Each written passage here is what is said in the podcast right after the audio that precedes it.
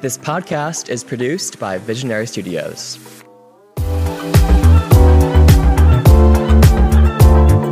Hey everyone, I'm Mitchell Rail, and welcome back to Let's Unpack That.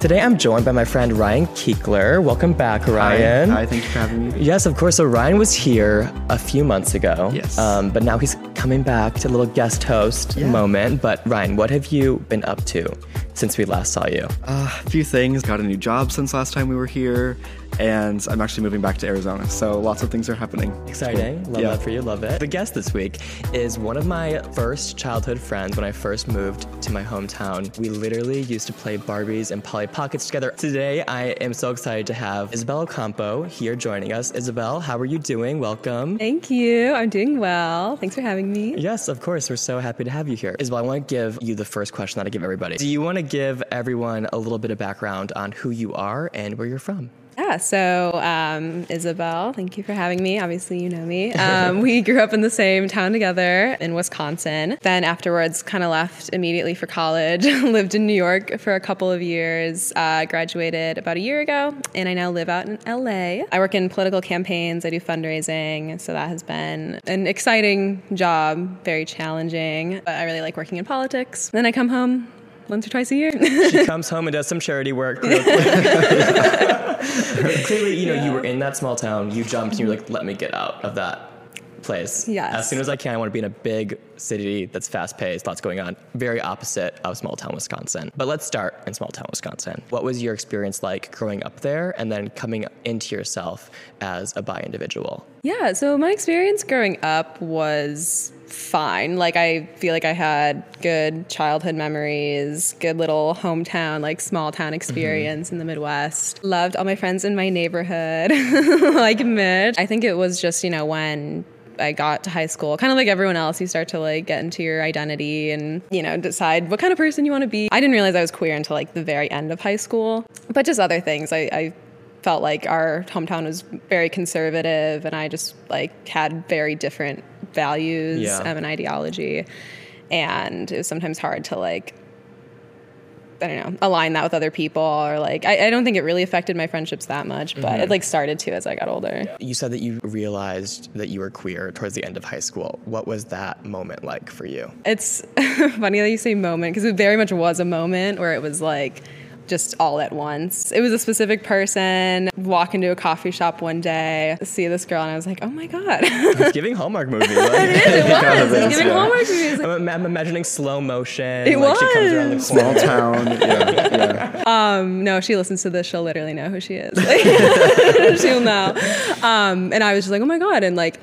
I definitely did create an identity crisis for a bit. Like there were a couple months when I just was like thinking about and thinking about that moment and talking to this one individual because it was the first time I'd ever experienced attraction to uh, to a woman, and so and I did struggle with that, and I don't because I and it was weird that I was struggling because I always was like Ella, like I had a lot of queer friends, but it's just like yeah, I just like had never thought about it before, and so I was like, is this real? But it was. I gave it a chance. I kind of just tried to like sit with that feeling and like just let you know think about it more, and yeah, it turned out to to be a real valid feeling.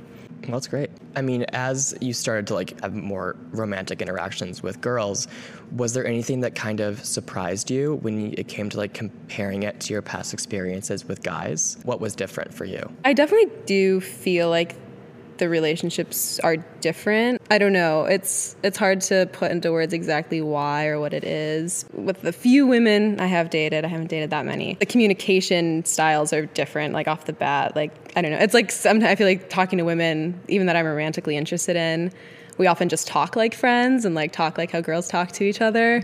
Um, so that was a little bit different of like trying to like understand my like romantic feelings when I'm like I also feel like you're my friend, um, and like getting through that in like the first couple years of like being queer and by like navigating that. And I will say like I have not had a serious like long-term relationship with a woman, so I guess I don't know how that would be, but yeah, just kind of like the communication was a little bit different, but the connection was the same, and that's why I knew it was real. Because to me, I was like, okay, I feel the same way I've like felt towards men, and like the like yeah, the romantic connection ultimately like is similar. Would you be open to like a long term relationship with a woman? In yes, the I'd love that.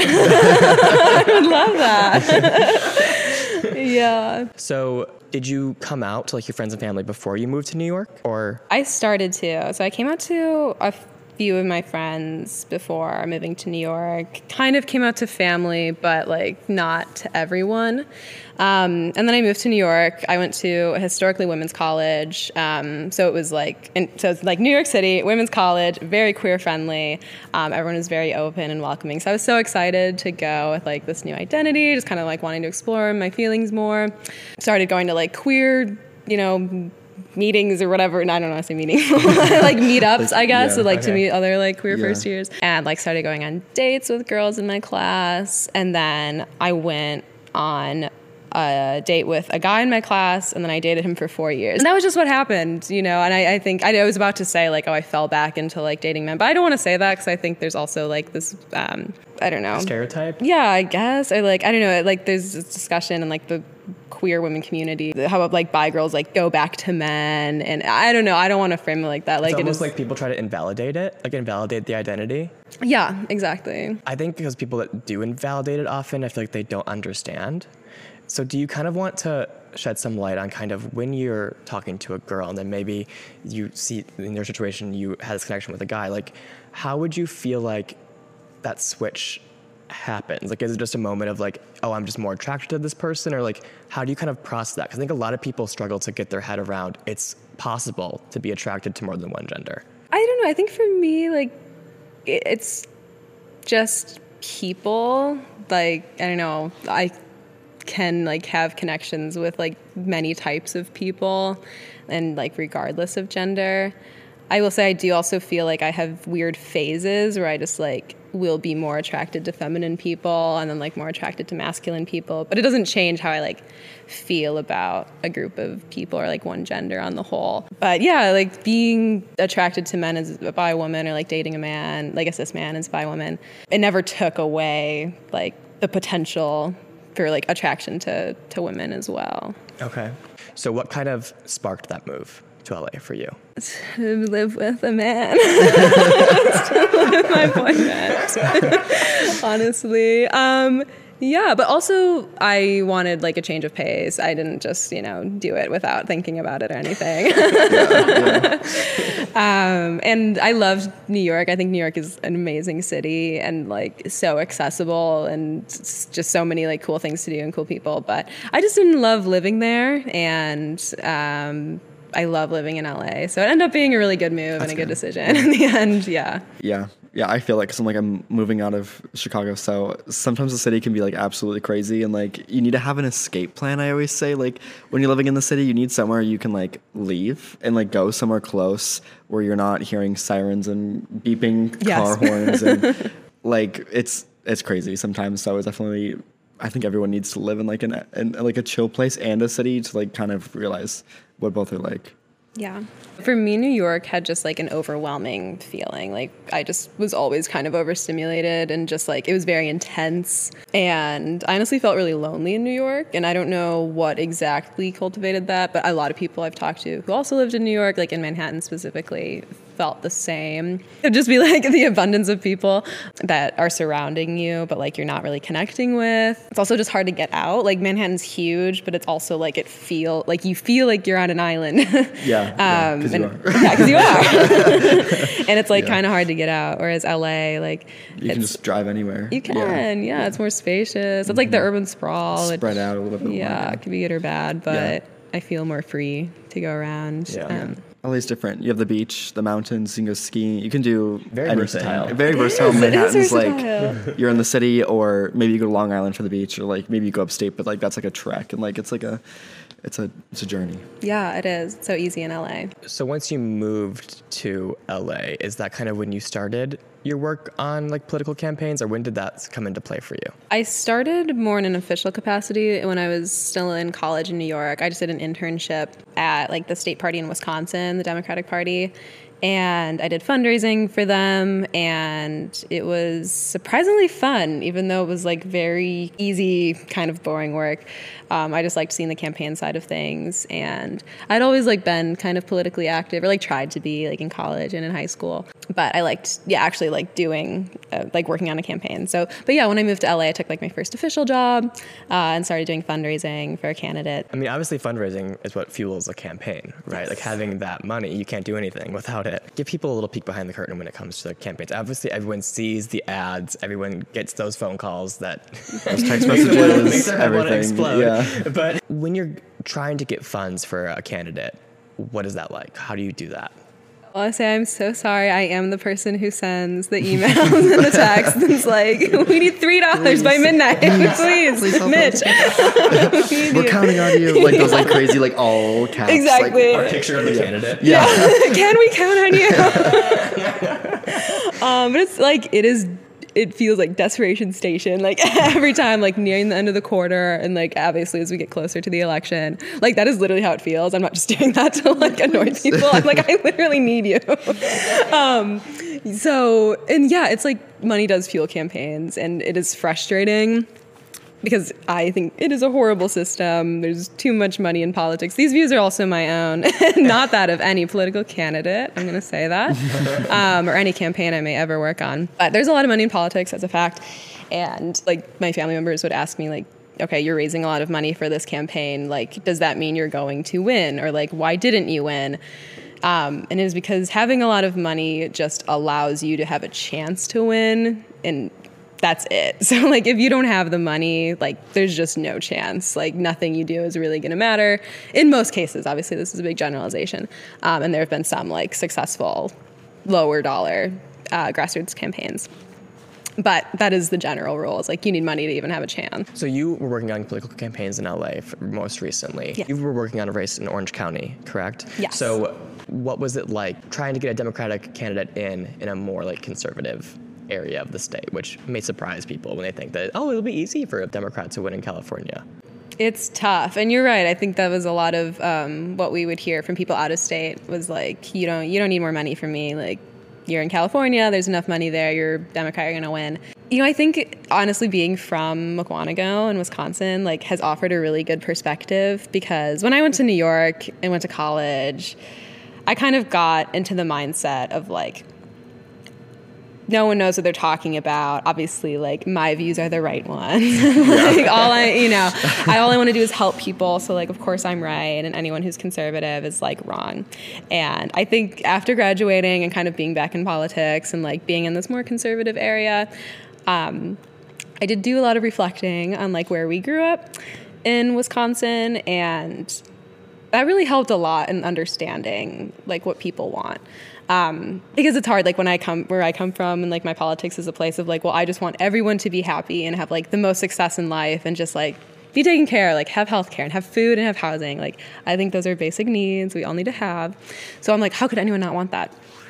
I think at the end of the day, like people do want that. Like everyone just wants to be happy and have a good life, um, and it's just like how we go about it or like think is the right way is different. And I don't think that like anyone is evil for having like even a completely opposite viewpoint of me. What is it like working on a campaign? Like, what are your day to day things? Are you always calling people? Are you like helping them put together events? Like, what what's like a typical day in the life working on a campaign? day in the life, I guess. Um, at least on the fundraising side, it's different because like you have different aspects of a campaign team, and there's people who are like organizers who are going out in the field and like getting volunteers, um, doing voter contact, and like really ramping up for um, for election day, of course, like we all are. Um, but then on the fundraising side, the day to day, it's like it, it is writing those emails and those text messages to try and get more money from people. Um, it's doing like donor outreach and donor prospecting, following up with folks, just kind of like building connections um, with with donors, those who have already given or you know prospects. And event planning is also part of it, which is really fun. I love doing the events, and yeah, just like coordinating with folks in the area. I think that's the most fun because I love like I love talking to people and like actually being out and like just connecting with people and talking about politics. So I do love our fundraisers because most of the day, honestly, I'm just like in a little room by myself, just like How do you guys find my phone number to text me? Because guys like Oh, buy lists. I'm not gonna tell you. it's actually not that hard though. Like I will say, it's not that hard. Well, Isabel, to kind of close up here, if you were to give advice to that version of Isabel in high school who is just realizing that she was queer, what would you tell her? To anyone feeling confused about their identity, like for me, if you thought you were straight for a lot of your life and then questioning that.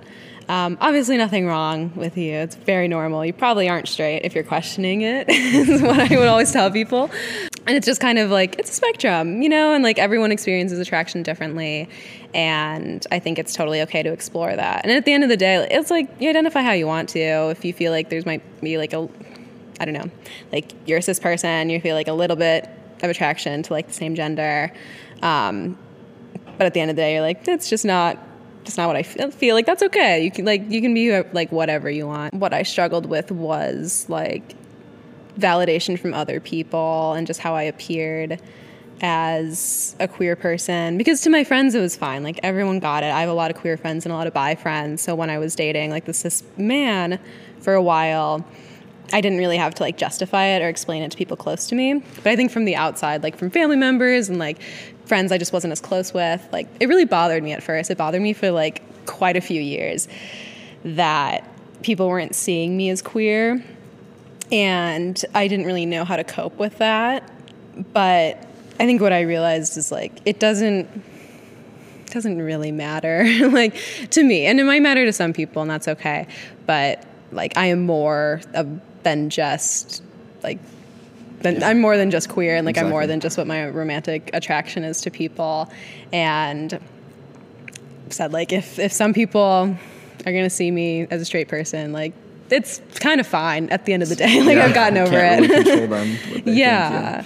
And then if I like do date a woman ever, and then people see me as queer, like that's great too. Um, and that is a part of me. But it's it hasn't become like it's not my whole world anymore. I think it was when I first started Yeah, like exploring my identity. It was my entire world. Yeah.